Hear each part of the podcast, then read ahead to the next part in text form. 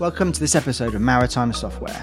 My name is Callum Beaumont, I'm the host of the show and also the founder of the recruitment agency that powers the podcast. Uh, we're called Cordell Beaumont, um, and we specialise in the kind of the maritime and supply chain and kind of trade uh, software and data um, arena, essentially finding kind of sales, marketing, product management, and, and typical kind of go to market type of hires.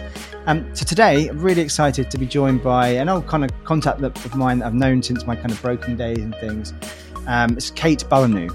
So Kate's got uh, has a really interesting background from shipbroking. Spent time, obviously, she's from Greece and from the Philippines, and, and spends a lot of her time and passion um, creating projects and courses associated with the well-being and the welfare of crews uh, and seafarers, um, and kind of really helping businesses and ship owners, um, essentially trying to help that connectivity between ship and shore in terms of kind of creating um, cohesion between in, uh, different cultures and, and, and, diversity and inclusion. So we're going to talk all about that uh, shortly, and we're going to discuss how technology can help um, improve that communication and, and that uh, understanding of multicultural sort of uh, crew and seafarers uh, for, for, different kind of fleets and things. So I hope you enjoy. Please do remember to follow the uh, the podcast on our different channels and, and, subscribe to us on YouTube if you're one of our viewers.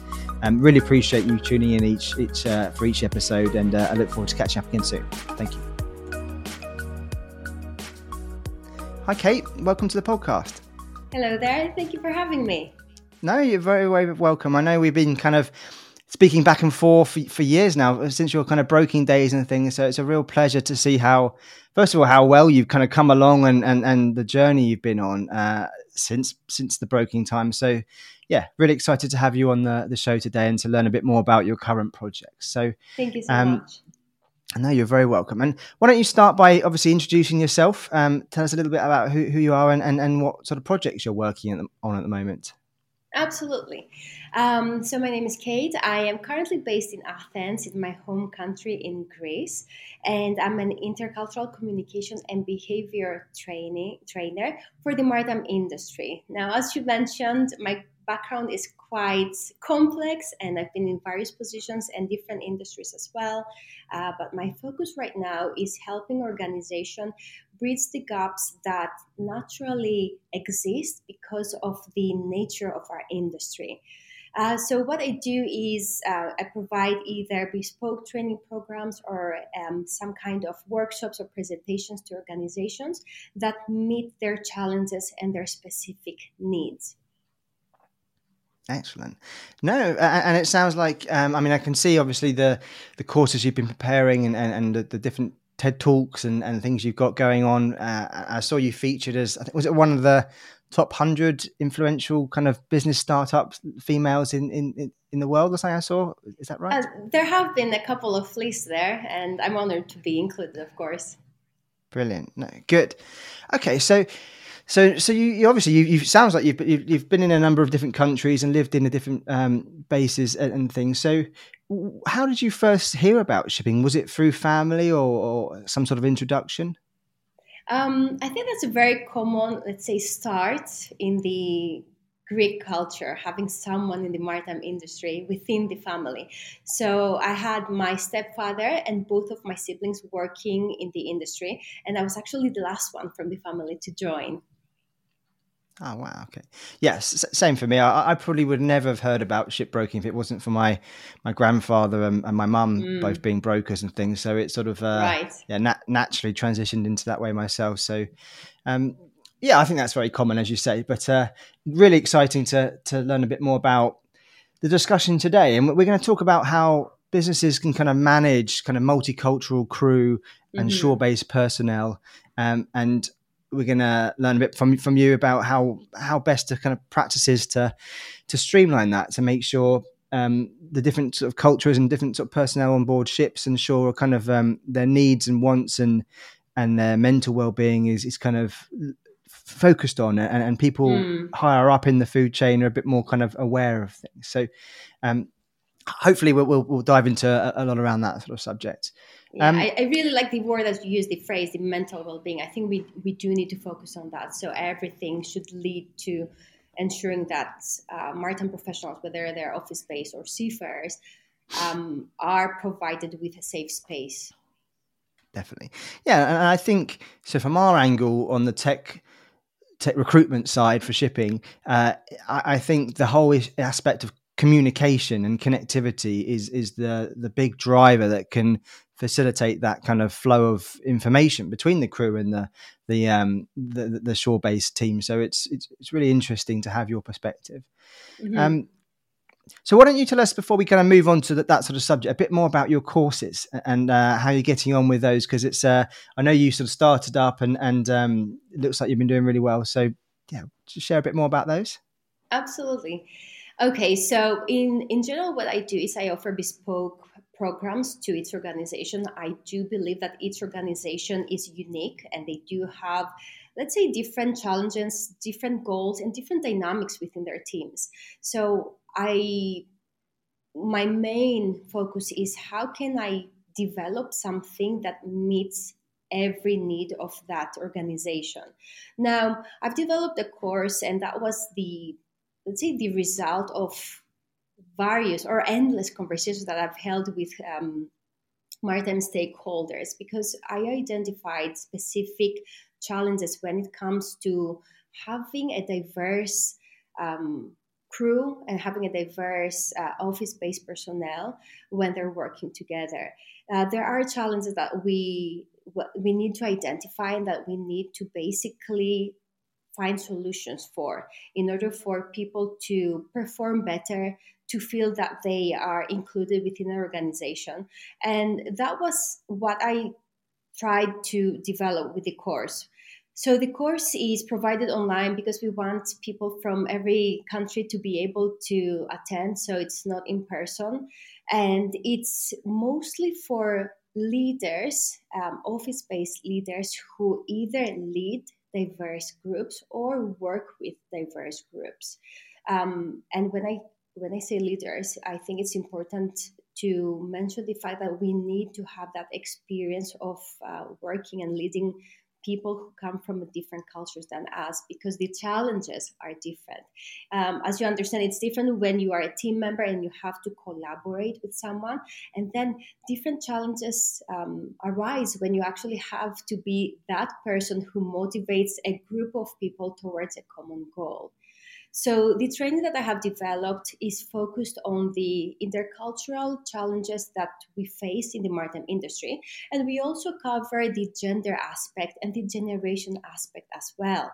Um, this is because uh, stakeholders have asked me to help them with bridging the gap that exists between generations. And we see that uh, the younger generation has different values, different priorities. They're, basically their needs are different.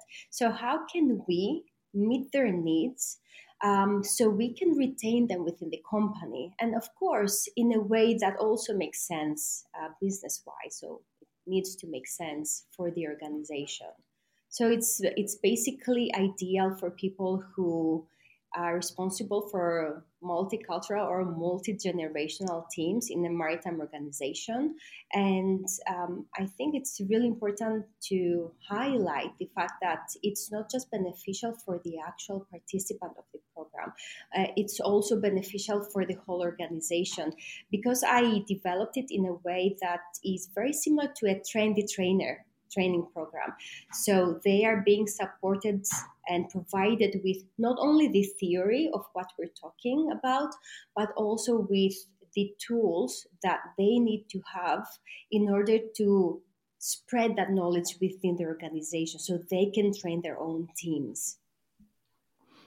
Excellent. And, how how are you getting that information from the actual crew themselves? Are you speaking to them when they're kind of on shore and they're kind of on leave, or is it you actually have chances to to have I don't know Teams or Zoom calls with them while they're at sea?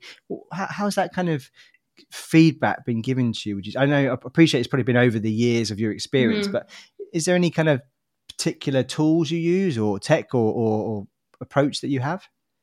Um, I would say it's a combination of, let's say, online forms of communication, whether that's a Zoom call with someone in the company or a seafarer, whether that's an online survey that I actually ran last year to identify the challenges and the needs of uh, the maritime organizations. And then I actually love in person meetings. I love talking to people in person. So I, I always try to connect with people when I meet them somewhere, let's say in a conference. I do try to understand them.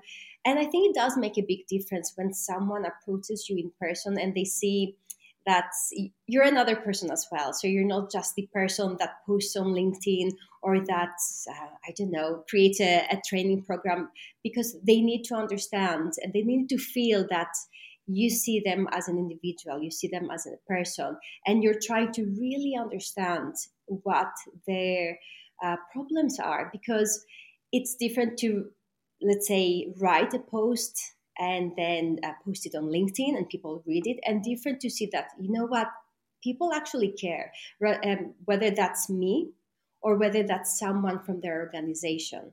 So the answers that I get or the feedback that I get um, is um, from online interactions, but I always focus on the in-person interaction. I do I do see that people feel more comfortable when they meet me in person and they feel safe as well to open up. So it's nothing, let's say it's not a recorded interview or it's not an online survey because there there's always this fear of where where will this end up so they they always have that fear like i don't want to say yeah. something as an employee and maybe it can harm uh, my relationship with my employer. So people do open up a little bit easier when they meet me in person. Yeah does that makes sense. And do you sometimes speak to say the crew manager that mm-hmm. almost speaks for their their team essentially? Or, or or is it more so you speak to the actual individuals themselves or, or, or a mixture of both i perhaps imagine um, both, but if I if I can think about the percentage, I would say uh, a larger percentage is my are my conversations with the actual stakeholders, with the managers, and that's yeah, that where sense. we face different issues there. Yes, exactly. Yeah, that makes sense, and because they. Well, we'll get onto this in a moment, but that they may yeah. not have necessarily the full picture mm, of, of the of exactly. what is really happening. So Interesting. Okay, really good. So yeah, that sounds really exciting about the courses, and, and I'll ask you at the end uh, just how mm-hmm. people can kind of obviously find a bit more information and, and look that up. Um, but how would you talking about technology again? How would you say, or, or how do you feel technology has advanced kind of the intercultural communication across kind of the sea and shore from what you're seeing? Mm-hmm. Uh, well, I think that technology has uh, definitely impacted in a positive way the relationship and the communication both amongst uh, let's say multicultural employees and between office and vessel. Just the fact that uh, we do have access almost all the times instantly to the internet and i know that that doesn't apply on board a vessel uh, but the fact that we have instant access to so much information can actually help make the relationships and the communication and the collaboration, I think, more effective. For example, if we have a question or something that troubles us, we can just Google it and we can find the answer. We have translations, like I can translate something uh, instantly and just copy and paste it. Uh, for example, it was um, Chinese New Year quite recently, and my sister-in-law is from China, so I didn't know how what what the appropriate wish is. So I just googled it and I just copied and pasted the yeah. the, the wish in Chinese and I sent it's it to Kai, her. Kai Fong. I, I, remember we used to always we send that out as well, something along those lines.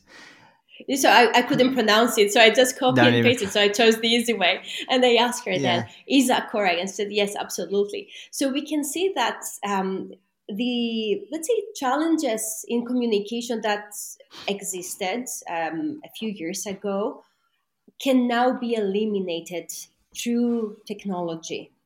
Of course, we have to have the will, right? Like one has to care enough to actually take that step because it might be easy for some of us, but for some others, it might not be as easy uh, to do so. Hmm.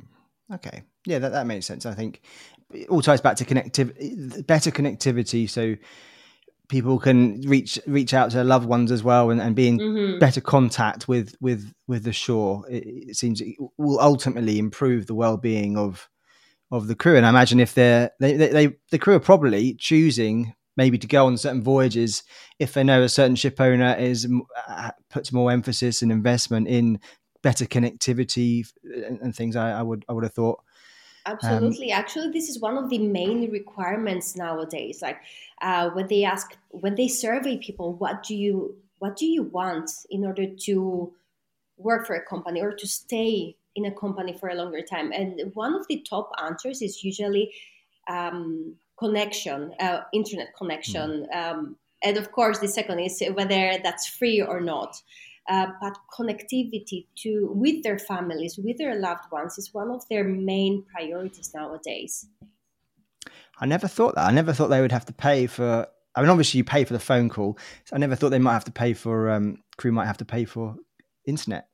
Mm-hmm. I guess it makes sense. Okay, mm-hmm. All right. Okay, so so what? Moving on. So, what would you say the common barriers um, that typically kind of block or stop kind of cohesive values and, and, communication across the sort of shore and and and uh, sort of uh, mariners on, on board vessels? That's a good question um, because it's something that I notice um, happening. I would say it's the lack of understanding from both sides. Obviously, uh, when we have teams working within an organization, there are different departments and different, uh, let's say, goals or different KPIs for every team and every team member, obviously. But we need to understand that when we're working for an organization, we should all be on the same page because we're working towards a common goal. And that's where the company culture comes in whether that's with their vision and mission, whether that's with uh, different statements that they may have, they need to be able to communicate those effectively amongst their employees, regardless of their department or regardless of uh, their location. It has to have um, an effective communication strategy in order for all people to understand that they're working together. So one of um, the main obstacles is that the the lack of understanding. Now, whether that's because uh, people may not always have experience in all departments, and actually that that's the most difficult part to be, let's say, a seafarer, mm. but also have the experience um, working in the office. So, for example, for office-based employees, sometimes they do not understand the the challenges that seafarers face and how difficult or how stressful it can be on board a vessel. Um, of course, they hear about it. Of course, they they read about it, maybe in the email communication or in reports. But it's really, really different than experiencing it yourself or a loved one. Let's say if you had a family member and you were the the person waiting for them because that was my experience with my stepfather being away. And that was many years ago when you know connectivity was not even close to what we have right now. And he would leave for many months and we would never see him uh, during that voyage. So there were no voice calls or anything like this.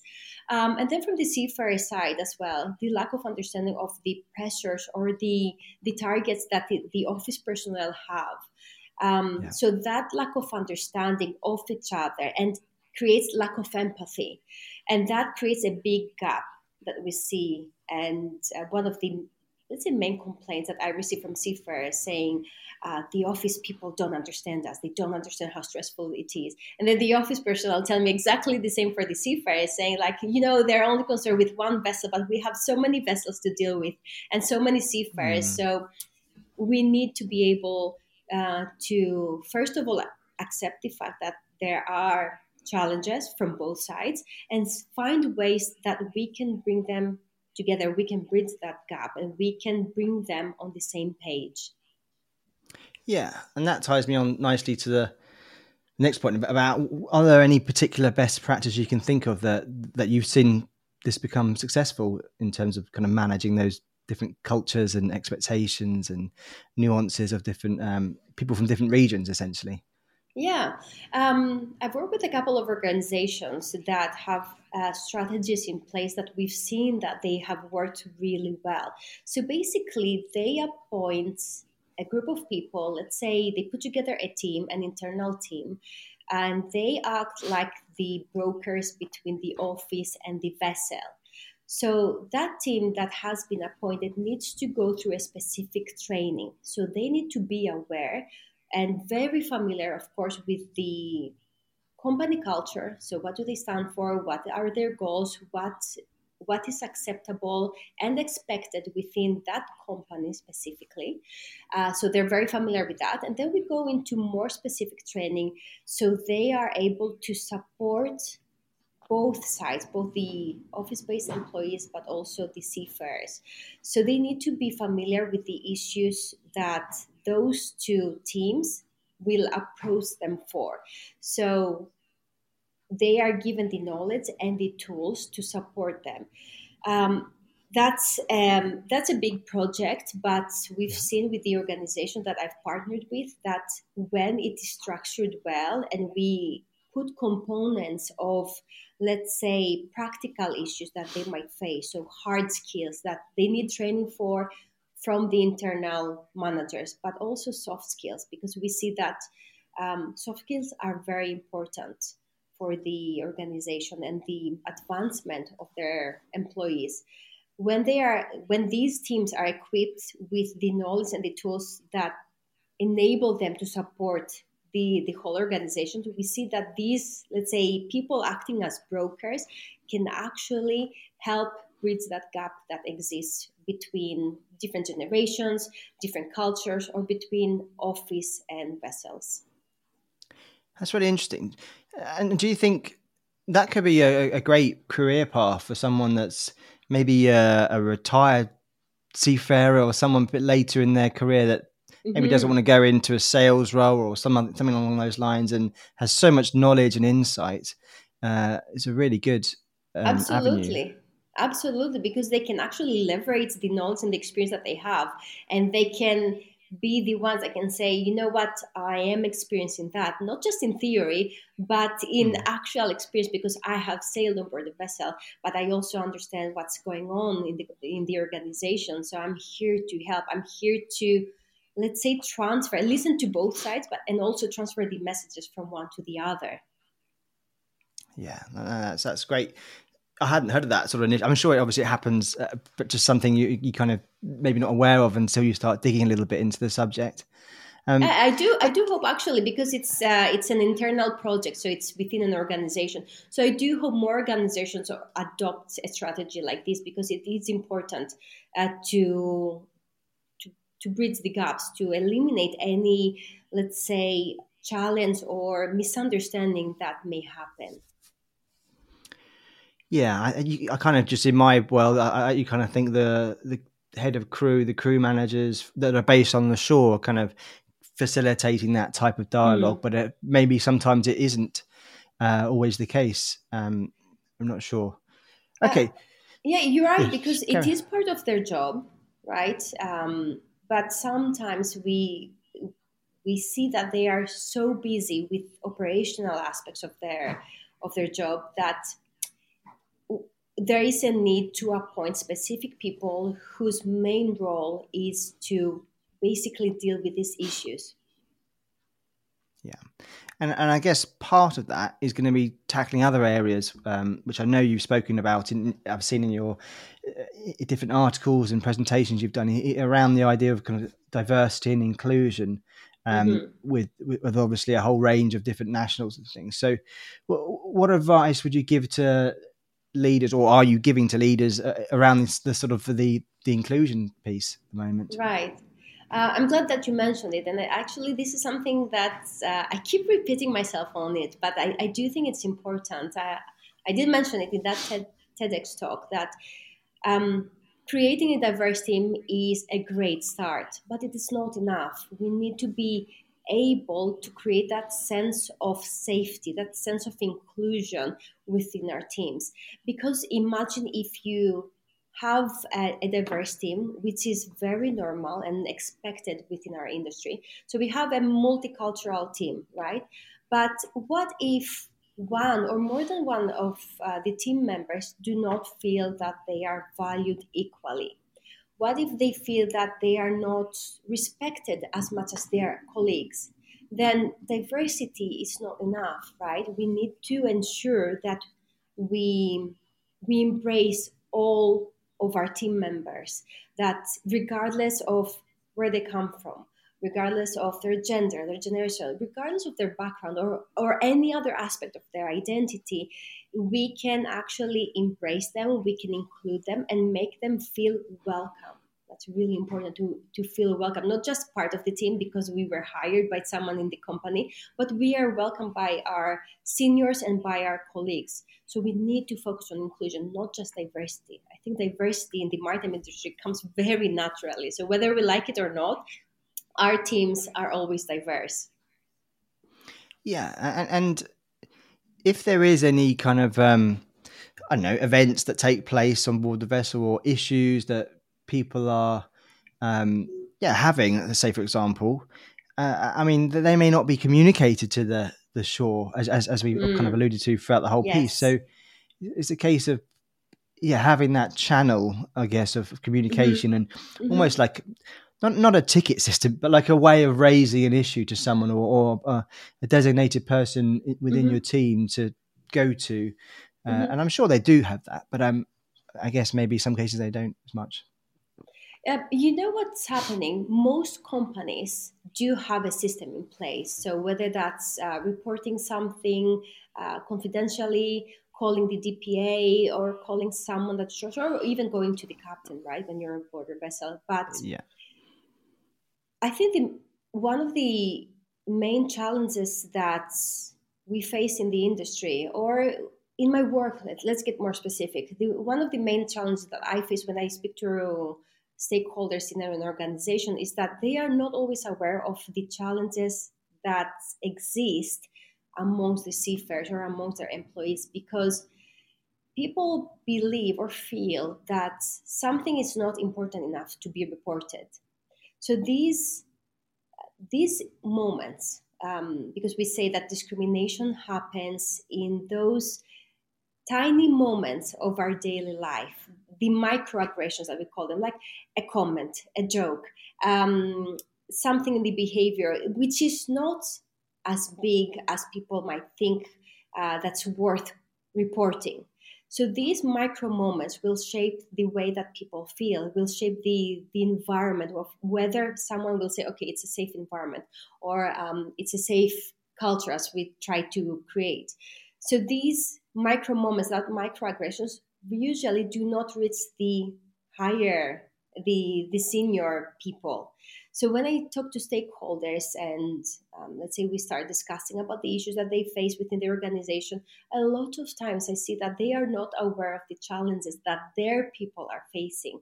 So their responses are different than the responses that um, the seafarers or their office personnel will report to me and that's because they are not being reported officially to their seniors. So there is a gap there as well that we're trying to cover and make people uh, make people understand that if it bothers you, it's worth not reporting, but it's worth mentioning so we can tackle it. Yeah. That makes sense. And how about I might be off topic here, but how about like with um from the charterer's perspective, like mm-hmm. if there's demands from charterers and, and, and maybe they're not quite reasonable, depending on obviously what, what type of voyage they've got and, and fixtures and things. Um, do they have much uh, understanding of what the life is? I mean, sure they do, but what's the kind of seafarer's kind of relationship with a charter or someone that wants to cargoes from quicker, all that sort of stuff? Does that impact what we're talking about today in terms of their uh, inclusion and, and, and well-being and that type of thing? Does it have a factor, or is it mainly that's kind of managed by the, the ship owner depending on what type of charter they've got really mm-hmm.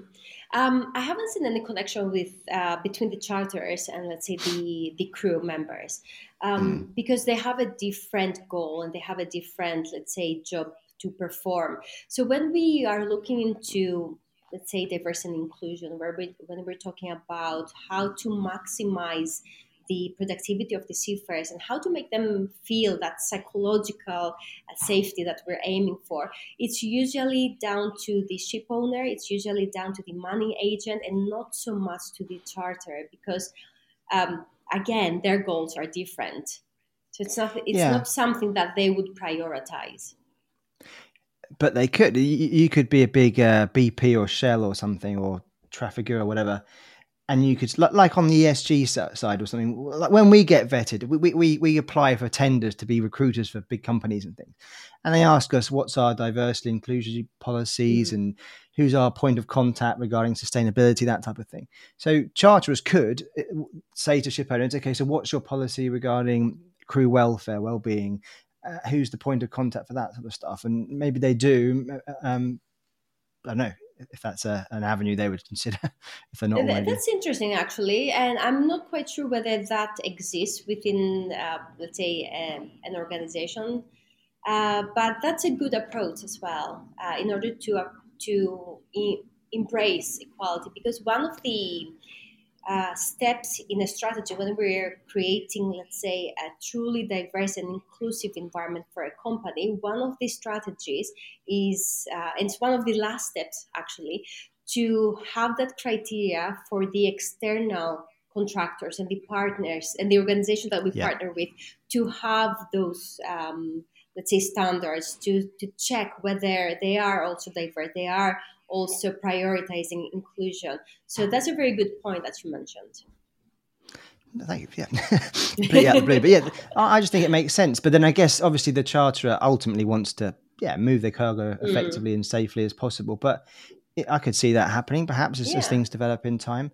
There is um, industry pressure, right, uh, in a positive way for people to, for organizations, not just people, to be more inclusive, to also check their sustainability goals. So there is pressure in the industry to have those standards. So we're moving towards the, the right direction. Yeah, good. Okay, so I think we covered a lot. It's really interesting and, and definitely something. The more I dive into it, the more I, I, I kind of want to know about. Um, so it's, it's, good. So I'll follow you. Obviously, your your your discussions you have online and things. And mm-hmm. last question before I kind of talk about you a bit more about you rather than the sort of courses and things. But um, with regards to technology, um, obviously there's language barriers and things uh, between crew and shore, and, and, and even I guess maybe senior managers and things how is technology helping those lang- language language barriers? Do you think? I think it goes back to the question that we discussed earlier. Um, the fact that we have almost in all cases instant access to so much knowledge can help with the language, uh, let's say, challenge that we may have. Um, of course, we should not rely 100% on technology because we need to understand that whether we are sending an email, whether we have a call with someone, there is another person behind that screen or behind that phone call, right? So we need to understand that yes, technology can help us um, close or make those gaps smaller, but we need to put that effort as individuals and not rely 100% that there. So um, although let's say in the maritime industry and actually in any industry we know that english is the spoken language and we do take it as granted that most people will be able to communicate in english we also need to be aware that um, we might speak a different version of English, whether we are native speakers or not. So, for example, for native speakers, I'm sure you know as well that, for example, British and American English is different.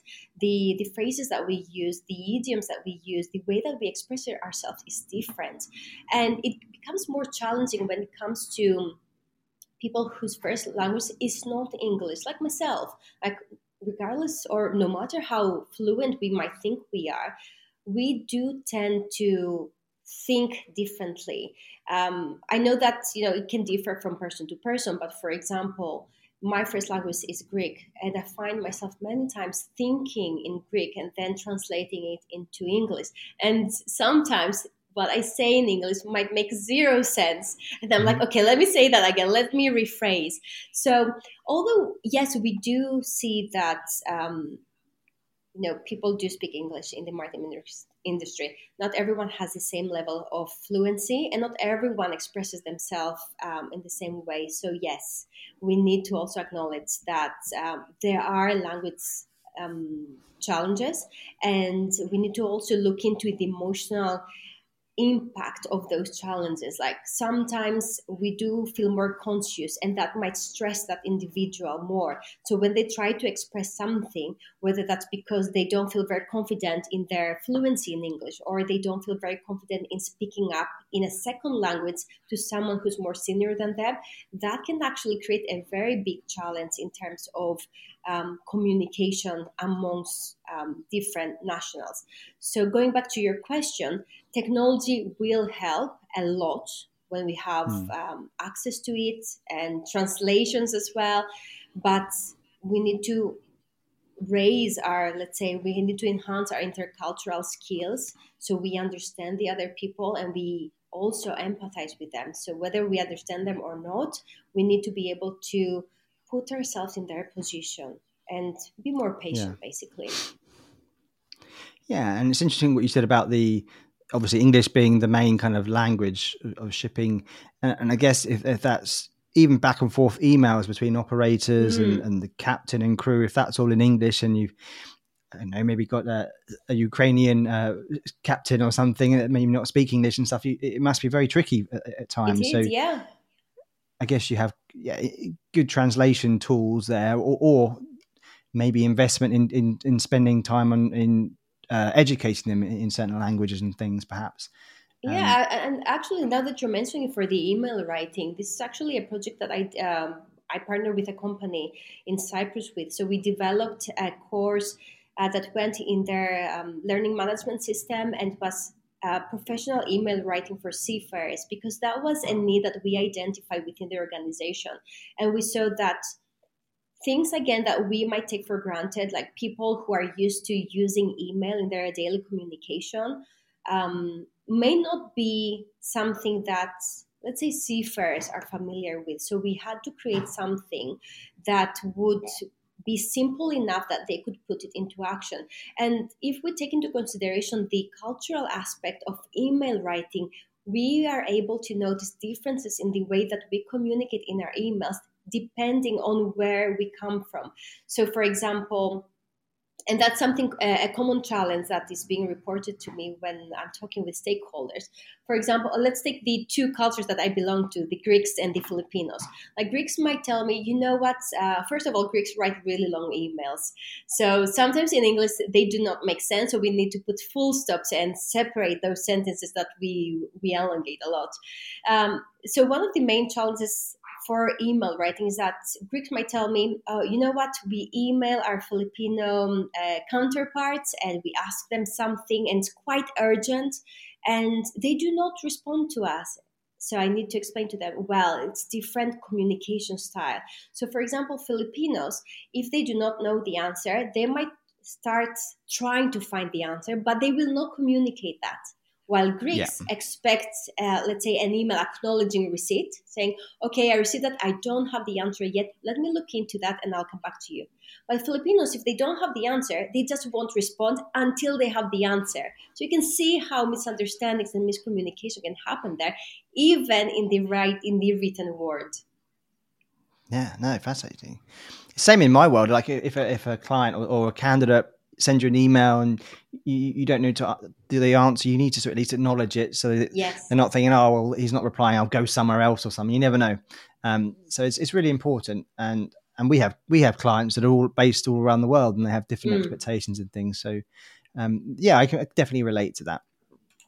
Okay, so is there anything that maybe we haven't talked about or discussed uh, on this uh, kind of topic of, uh, of intercultural kind of um, communication between ship and shore that you'd like to sort of add in, or, or do you feel like we've covered uh, most of the, the areas you wanted to discuss? Um, good question. Um, I think it's important to to mention the need to of understanding how different cultures also behave. So when we're talking about intercultural skills, it's not just the theory, it's not just how we communicate, how we talk to each other, but it's also how we behave. Because sometimes um, we can create, let's say, that environment that we want to belong to with our actions. So if someone is fluent or maybe in some cases they're not fluent in English, their actions will speak more than their words, right? So we need to be able to also educate our teams and ourselves on what is considered respectful behavior within a specific culture, right?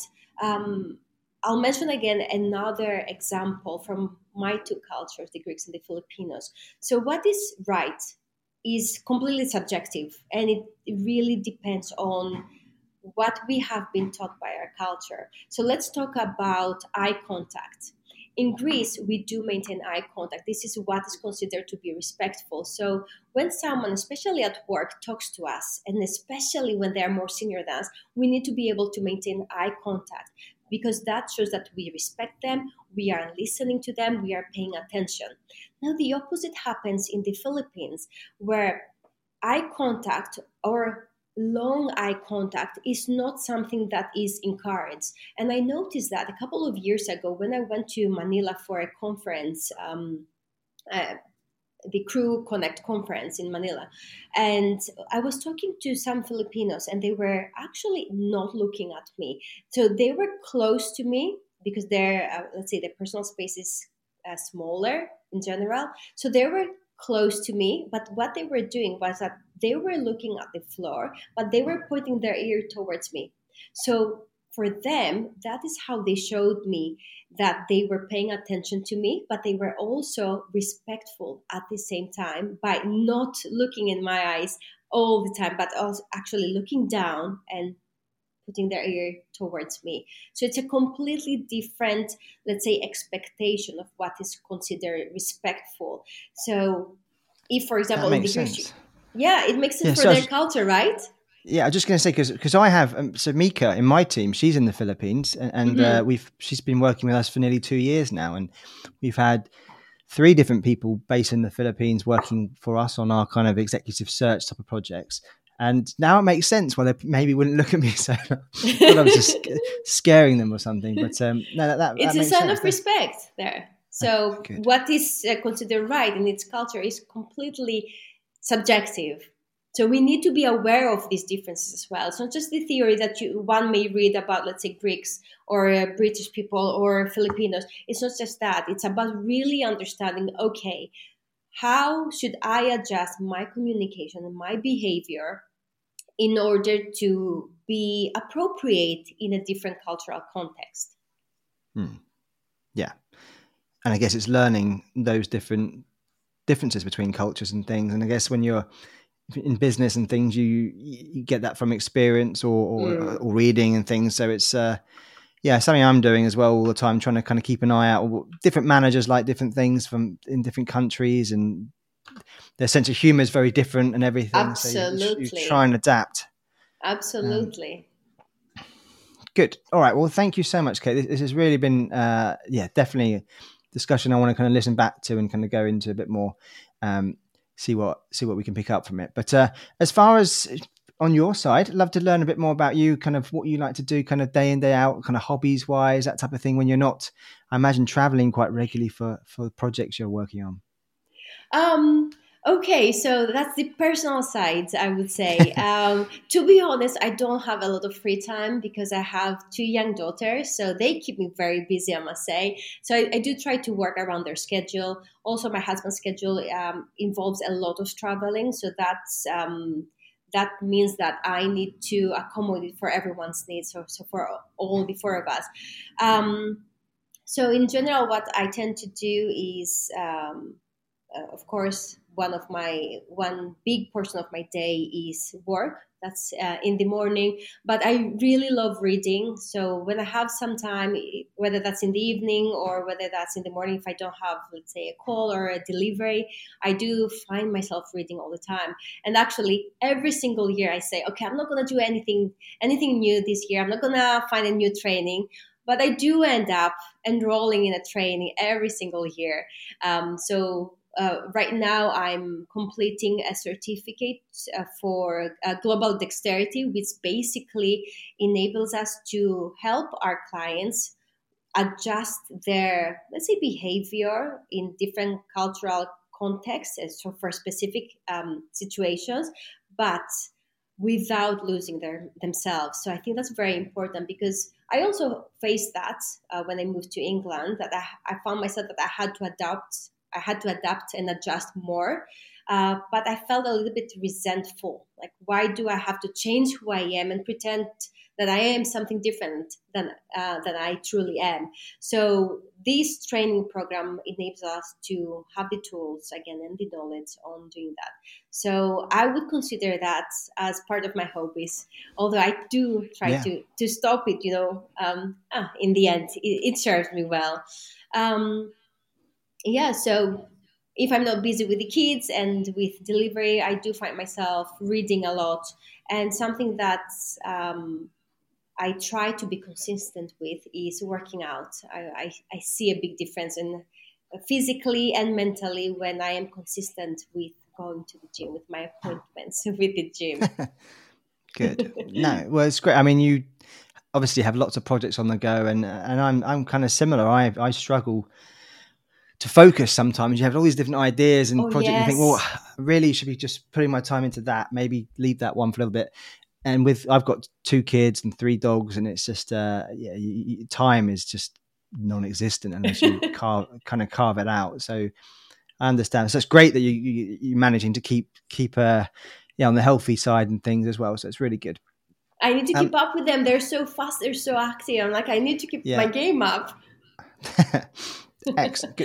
Well, th- well, thank you so much for for coming on the show today. Really, really enjoyed this conversation. And um, of course, if someone wants to learn a bit more about obviously your your views and uh, your courses, or or just to reach out to you, what's the best way for them to do so? LinkedIn, definitely. You will always find yeah. me on LinkedIn. So that's my main platform. Um, mm-hmm. Um, it's always updated. So if I have a new project or anything new that I would like to share with uh, within the the industry, it's always LinkedIn. Um, so they can find me with my name, Kate Bollanou. It's quite straightforward. And all the, the news that I have there, or all the announcements will be there. So thank you yeah. so much for having me as well. It has been a pleasure.